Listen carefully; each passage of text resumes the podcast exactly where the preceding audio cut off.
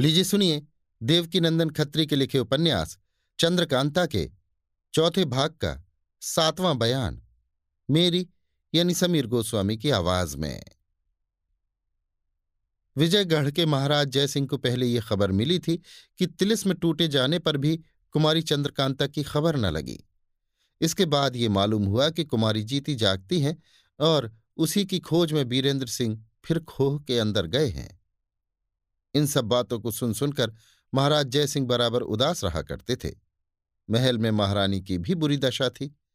चंद्रकांता की जुदाई में खाना पीना बिल्कुल छूटा हुआ था। सूख के कांटा हो रही थी और जितनी औरतें महल में थीं, सभी उदास और दुखी रहा करती थीं। एक दिन महाराज जयसिंह दरबार में बैठे थे। दीवान हरदयाल सिंह ज़रूरी अर्जियाँ पढ़कर सुनाते और हुक्म लेते जाते थे। इतने में एक जासूस हाथ में एक छोटा सा लिखा हुआ कागज़ लेकर हाजिर हुआ।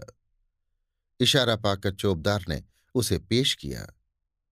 दीवान हरदयाल सिंह ने उससे पूछा, ये कैसा कागज़ लाया हो और क्या कहता है? जासूस ने अर्ज़ किया, इस तरह के लिखे हुए कागज़ शहर में बहुत जगह चिपके हुए दिखाई दे रहे हैं। त्रिमुहानियों पर, बाज़ार में बड़ी बड़ी सड़कों पर इसी तरह के कागज़ नज़र पड़ते हैं। मैंने एक आदमी से पढ़वाया था, जिसके सुनने से जी में डर पैदा हुआ और एक कागज़ उखाड़कर दरबार में ले आया हूँ। बाज़ार में इन कागजों को पढ़ पढ़कर लोग बहुत घबरा रहे हैं। जासूस के हाथ से कागज़ लेकर दीवान हरदयाल सिंह ने पढ़ा और महाराज को सुनाया। ये लिखा हुआ था, नौगढ़ और विजयगढ़ के राजा आजकल बड़े जोश में आए होंगे। दोनों को इस बात की बड़ी शीखी होगी कि हम चुनार फतह करके निश्चिंत हो गए। अब हमारा कोई दुश्मन नहीं रहा। इसी तरह बीरेंद्र सिंह भी फूले न समाते होंगे। आजकल मज़े में खोह की हवा खा रहे हैं। मगर ये किसी को मालूम नहीं कि उन लोगों का बड़ा भारी दुश्मन मैं अभी तक जीता हूँ। आज से मैं अपना काम शुरू करूँगा। नौगढ़ और विजयगढ़ के राजों, सरदारों और बड़े बड़े सेठ साहूकारों को चुन चुन कर मारूँगा। दोनों राज्य मिट्टी में मिला दूँगा और फिर भी गिरफ़्तार न होऊँगा। ये न समझना कि हमारे यहाँ बड़े बड़े अय्यार हैं। मैं ऐसे ऐसे अय्यारों को कुछ भी नहीं समझता। मैं भी एक बड़ा भारी अय्यार हूँ, लेकिन मैं किसी को गिरफ़्तार न करूँगा। बस जान से मार डालना मेरा काब होगा। अब अपनी अपनी जान की हिफाजत चाहो तो यहाँ से भागते जाओ। खबरदार खबरदार खबरदार। अय्यारों का गुरु घंटाल, जालिम खां। इस कागज़ को सुन महाराज जयसिंह घबरा उठे। हरदयाल सिंह के भी होश जाते रहे और दरबार में जितने आदमी थे सभी काँप उठे। मगर सभी को ढांढस देने के लिए महाराज ने गंभीर भाव से कहा, हम ऐसे लुच्चों के डराने से नहीं डरते। कोई घबराने की ज़रूरत नहीं। अभी शहर में मुनादी करा दी जाए कि जालिम खां को गिरफ़्तार करने की फ़िक्र सरकार से की जाती है। ये किसी का कुछ न बिगाड़ सकेगा। कोई आदमी घबरा कर या डर कर अपना मकान न छोड़े।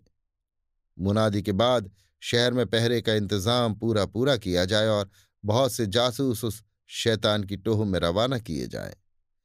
थोड़ी देर के बाद महाराज ने दरबार बर्खास्त किया। दीवान हरदयाल सिंह भी सलाम करके घर जाना चाहते थे, मगर महाराज का इशारा पाकर रुक गए। दीवान को साथ ले महाराज जयसिंह दीवान खाने में गए और एकांत में बैठकर उसी जालिम खां के बारे में सोचने लगे। कुछ देर तक सोच विचार कर हरदयाल सिंह ने कहा, हमारे यहाँ कोई अय्यार नहीं है जिसका होना बहुत ज़रूरी है? महाराज जयसिंह ने कहा तुम इसी वक्त एक चिट्ठी यहाँ के हालचाल की राजा सुरेंद्र सिंह को लिखो और वो इश्तेहार भी उसी के साथ भेज दो जो जासूस लाया था। महाराज के हुक्म के मुताबिक हरदयाल सिंह ने चिट्ठी लिखकर तैयार की और एक जासूस को देकर उसे पोशीदा तौर पर नौगढ़ की तरफ़ रवाना किया। इसके बाद महाराज ने महल के चारों तरफ़ पहरा बढ़ाने के लिए हुक्म देकर दीवान को विदा किया। इन सब कामों से छुट्टी पा महाराज महल में गए। रानी से भी ये हाल कहा। वो भी सुनकर बहुत घबराई। और तो में इस बात की खलबली पड़ गई।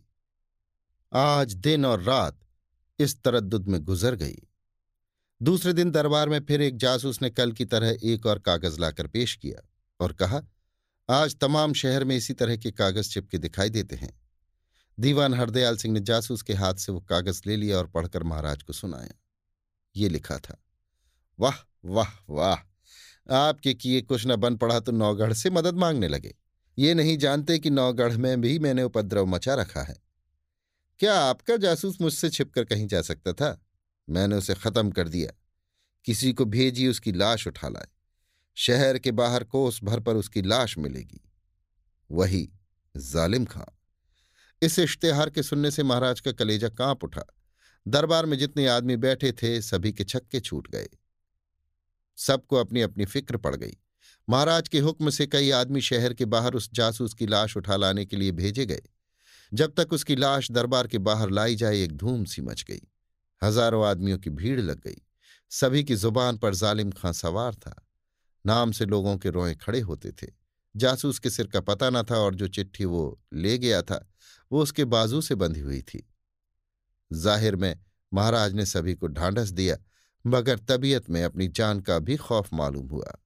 दीवान से कहा, शहर में मुनादी करा दी जाए कि जो कोई इस जालिम खां को गिरफ़्तार करेगा, उसे सरकार से दस हज़ार रुपया मिलेगा और यहाँ के कुल हालचाल की चिट्ठी, पाँच सवारों के साथ नौगढ़ रवाना की जाए। ये हुक्म देकर महाराज ने दरबार बर्खास्त किया। पाँचों सवार जो चिट्ठी लेकर नौगढ़ रवाना हुए, डर के मारे काँप रहे थे। डर था कि अपनी जान से हाथ न धो बैठे।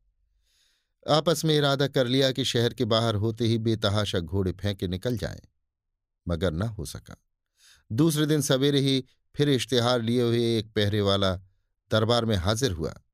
हरदयाल सिंह ने इश्तेहार लेकर देखा, ये लिखा था, इन पाँचों सवारों की क्या मजाल थी जो मेरे हाथ से बचकर निकल जाते।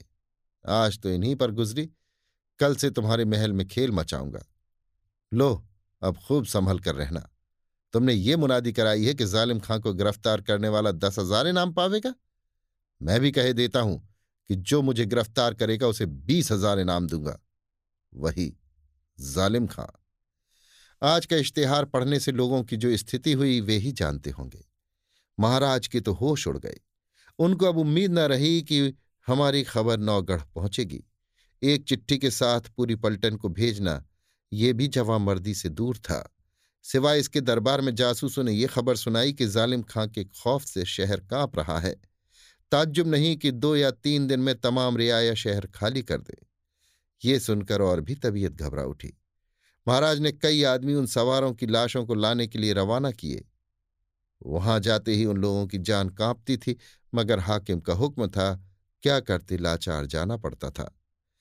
पाँचों आदमियों की लाशें आ गईं। उन सभी के सिर कटे हुए न थे।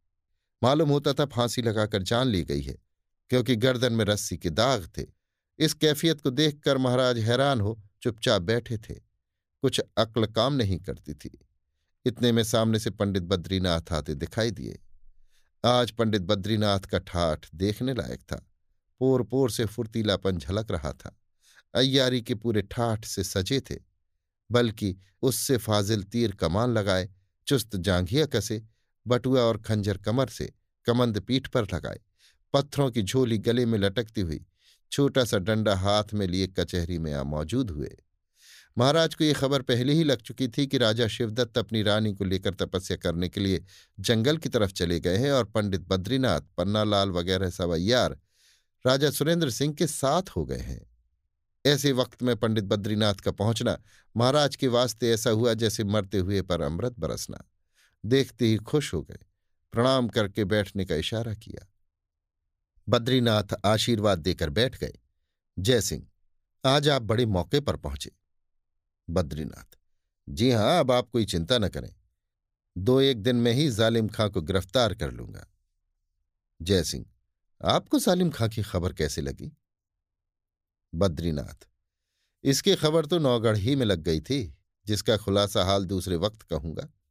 यहाँ पहुँचने पर शहर वालों को मैंने बहुत उदास और डर के मारे कांपते देखा। रास्ते में जो भी मुझको मिलता था, उसको बराबर ढांढस देता था कि घबराओ मत, अब मैं आ पहुँचा हूँ। बाकी हाल एकांत में कहूँगा, और जो कुछ काम करना होगा उसकी राय भी दूसरे वक्त एकांत में ही आपके और दीवान हरदयाल सिंह के सामने पक्की होगी, क्योंकि अभी तक मैंने स्नान पूजा कुछ भी नहीं किया है। इससे छुट्टी पाकर तब कोई काम करूँगा। अब महाराज जयसिंह के चेहरे पर कुछ खुशी दिखाई देने लगी। दीवान हरदयाल सिंह को हुक्म दिया कि पंडित बद्रीनाथ को आप अपने मकान में उतारिए और इनके आराम की कुल चीज़ों का बंदोबस्त कर दीजिए, जिससे किसी बात की तकलीफ़ न हो। मैं भी अब उठता हूँ। बद्रीनाथ, शाम को महाराज के दर्शन कहाँ होंगे? क्योंकि उसी वक्त मेरी बातचीत होगी।